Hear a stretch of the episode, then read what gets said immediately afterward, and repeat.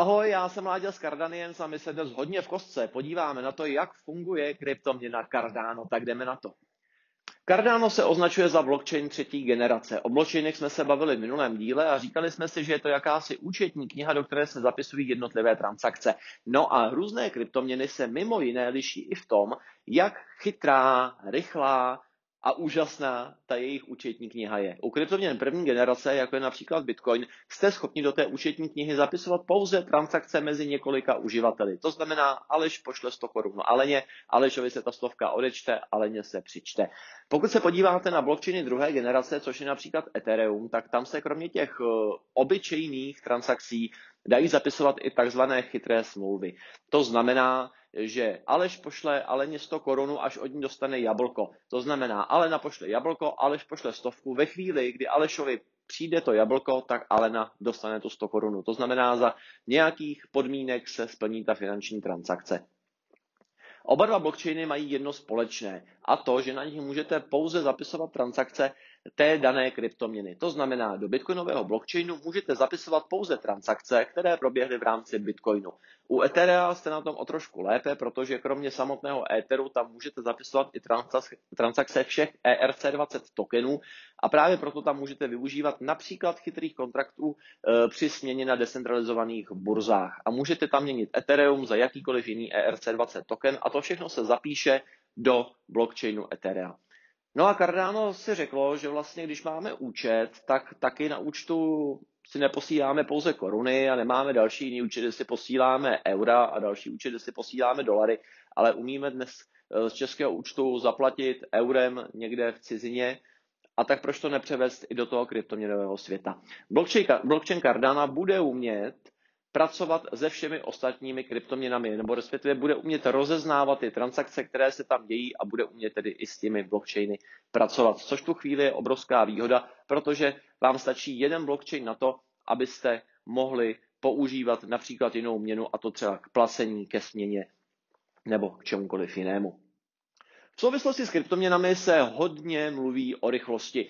Stále přibývá uživatelů, kteří chtějí kryptoměny používat a to ne pouze na hodlování, tedy držení a čekání, že eh, jednou zroste ta cena a oni budou za vodou, ale také k běžnému placení v reálném životě, protože je spoustu e-shopů, které už dnes kryptoměny přijímají. No a čím je více uživatelů, tak tím déle trvá, než se do té účetní knihy jedné všechny ty transakce zapíšou ta fronta stále roste a jsou doopravdy chvíle, kdy například ta cena letí hodně nahoru, kdy dlouho si počkáte na to, než ta transakce se propíše do všech těch, do všech těch účetních knih a e, peníze přijdou tomu, komu je posíláte. Cardano tak jako vymyslelo, že když bude mít jednu hlavní účetní knihu, a k té přidá, dejme tomu, velké množství malých notýsků, na kterých, se, na kterých se budou dít nějaké dílčí transakce, dílčí operace a ty se potom budou zapisovat do toho centrálního blockchainu, tak vlastně bude schopná odbavit naprosto neskutečné množství transakcí najednou,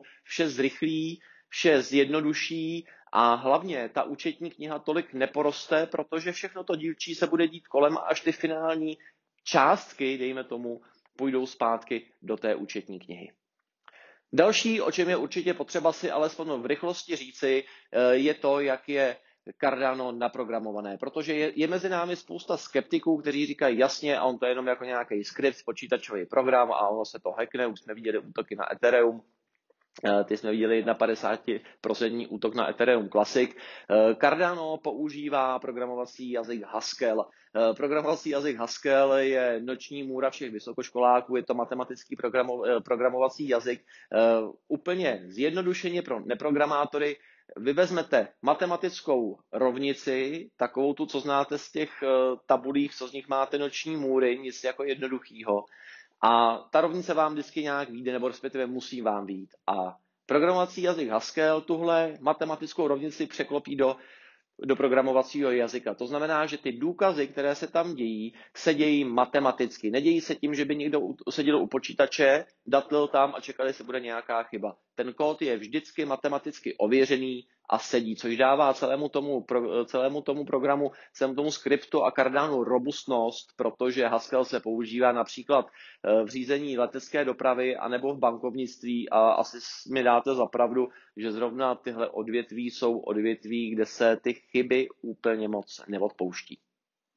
Pokud jste nějakou dobu v kryptoměnách, tak eh, určitě už jste slyšeli o pojmu hard fork. Eh, je to ve chvíli, kdy se síť není schopná rozhodnout o tom, jak bude ten vývoj pokračovat dál a nakonec to dopadne tak, že se musí například rozdělit dovidlit se na dvě nové sítě, například Bitcoin a Bitcoin Cash. Na jedné síti zůstanou ti lidé, kteří to chtěli tak, na druhé síti ty, kteří to chtěli onak. Cardano eh, funguje tak, že spojuje k sobě jednotlivé bloky. Každý ten blok eh, umí něco, ale chvíli, kdy je potřeba tedy něco změnit a komunita se na tom dohodne, tak eh, se změní pouze ten jeden blok a není potřeba tedy dělat hard fork. Vždycky pouze tu jednu kostičku z toho lega vyměníte za jinou a celý ten komplex, ten hrad z toho lega může v naprosté pohodě fungovat dál. Když jsme u těch změn, tak bychom si možná měli říct o tom, co se bude dít, když se začne přemýšlet o nějaké, o nějaké změně. Eh, celá komunita Cardana bude mít možnost hlasovat o tom, co chce. Budou hlasovací tokeny, eh, které dají lidem, kteří, kteří Cardano drží, šanci rozhodnout se, jak se bude kryptoměna vyvíjet dál, což si myslím, že je naprosto super, naprosto decentralizované a naprosto úžasné, protože se nemusíte eh, spolehat na nějakou centrální autoritu.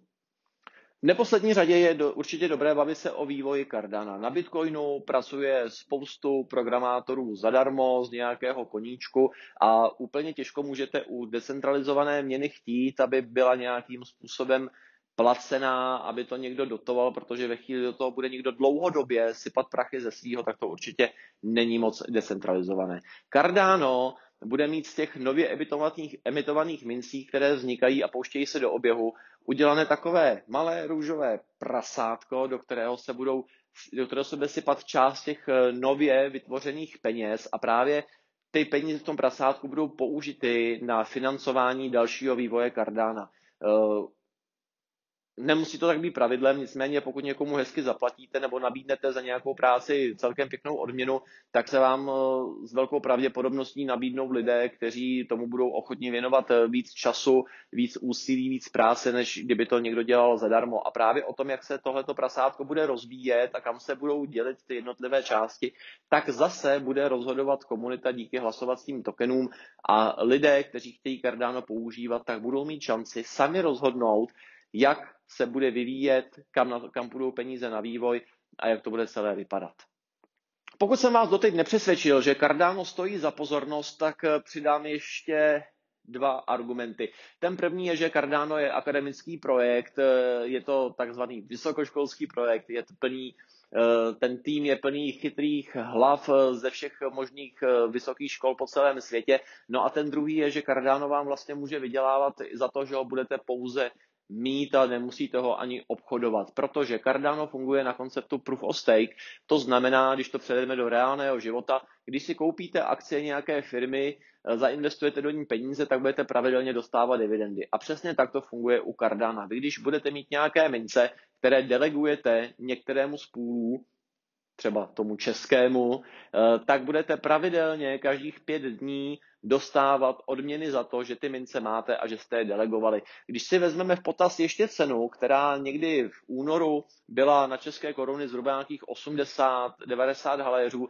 a dnes jsme na 3 korunách a 30 zhruba, ve chvíli, kdy točíme tohle video, tak eh, za pět let už ty odměny můžou být eh, celkem pěkné a za rok si třeba můžete z nich našetřit na dovolenou a to je fajn, ne?